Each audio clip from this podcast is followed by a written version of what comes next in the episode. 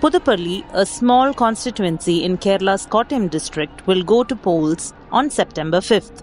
But unlike other polls, this by election has the entire state in its grip, in feverish excitement.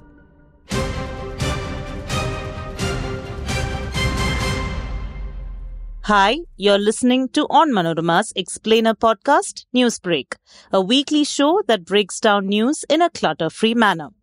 This is Harita Benjamin, and today we shall look at why the Puthuppally bypoll is a crucial political development in the state of Kerala. Now, the bypoll is important for at least three reasons. One, Puthuppally constituency has remained a UDF fortress for the past 50 years or so under the safe hands of veteran Congress leader and former Kerala Chief Minister Oommen Chandy. The state, which recently witnessed thousands lining up to pay homage to the late leader, is curious to find if the sympathy wave is enough to help his son Chandy Oommen in winning this election.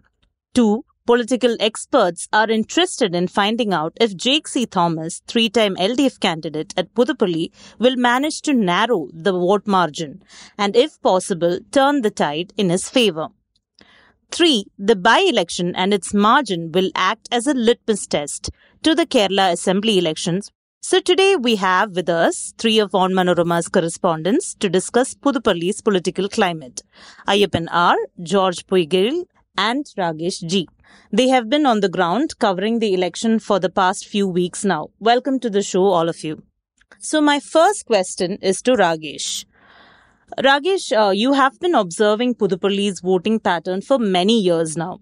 While the LDF is using development or the lack of development in Puthuppally as an election campaign issue, the UDF is trying to use the various allegations against the left government to appeal to the voters. What do you think is a better strategy? Hi, Harita. Thank you for having me on the table.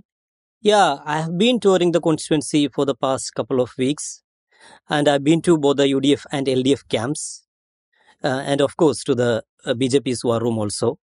This time I have been focusing more on election rallies, and as you have said, infrastructure development is the most dominating poll narrative in Puthuppally now. I must say the credit for that goes to the LDF.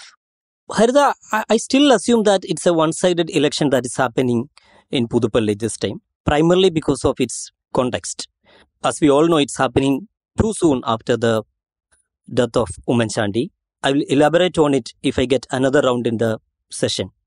But coming back to the development question, I think it was a smart move by the LDF to highlight the perceived backwardness of the constituency in terms of infrastructure development, especially roads and all, and to point fingers at the 53 year long Oommen Chandy dominance in the constituency.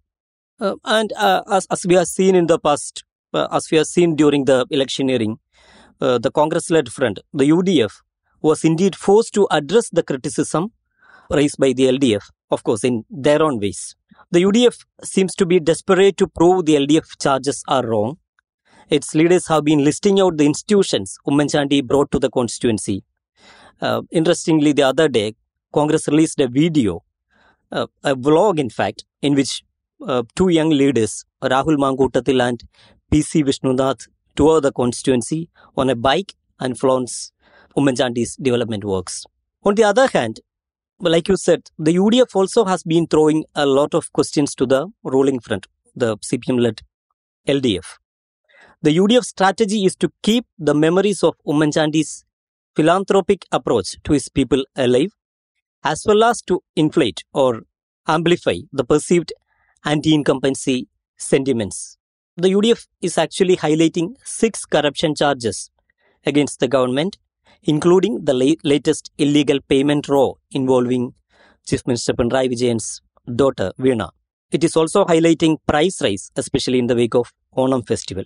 To answer your question, I'm not going to judge which one is a better strategy uh, because I think both are doing what they are expected to do in an election like this. But as for the LDF, like I said in the beginning, it was kind of a smart move to force the UDF to address the infrastructure question which I think Oommen Chandy apparently never had to do when he contested the elections.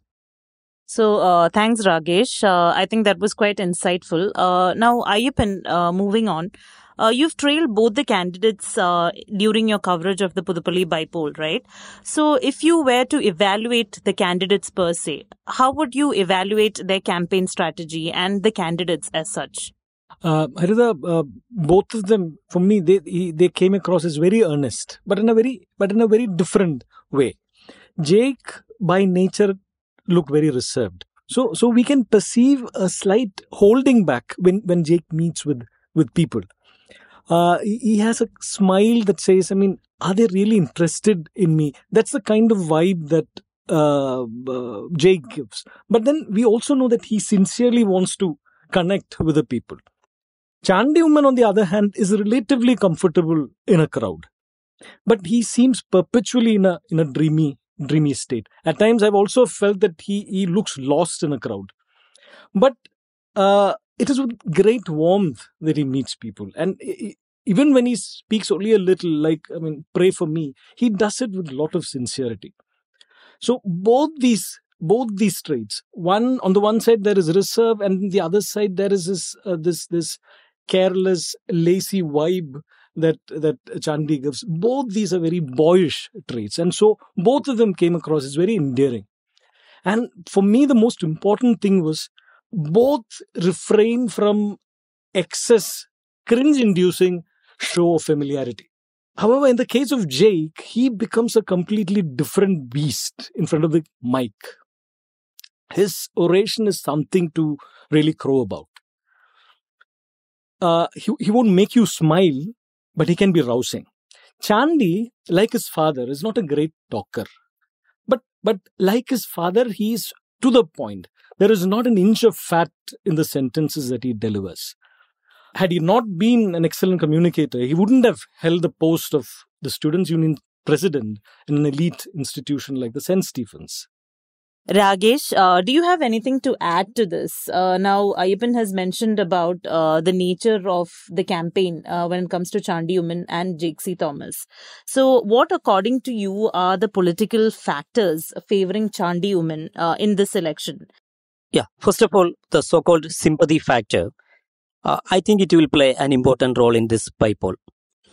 my gut feeling is that many will vote for Chandy, Chandy Oommen, considering it to be their final vote for Oommen Chandy. Then, as we see, uh, the erosion from the uh, Jacobite votes, which brought down Oommen Chandy's victory margin last time, it is unlikely to happen this time. Then, I believe there is an evident anti incumbency wave which may consolidate anti Pinarayi votes in favor of Chandy Oommen. Finally, uh, it will also be important to see how many votes the BJP will poll this time. I hope I'm clear enough. Now let's move on to George. Uh, George, you've spoken to multiple voters in Puthuppally during your reporting. So, what is the vibe there exactly? And could you probably narrate some interesting anecdotes for the benefit of our audience? Hello, Harita. So uh, the sense I get from Puthuppally is this election will be about emotions. Like most elections in India, hard realities of people will take a backseat. In Puthuppally Assembly constituency, six of the eight Gram Panchayats are controlled by the CPM-led LDF. That is, the constituency has a left streak running through it. Yet, Oommen Chandy was winning comfortably. That is because of his personal charisma, his personal relationship with the voters cutting across party affiliations. When I spoke to voters, especially those who are inclined to vote for the LDF, I sensed that they are litigating with themselves on whom to vote this time.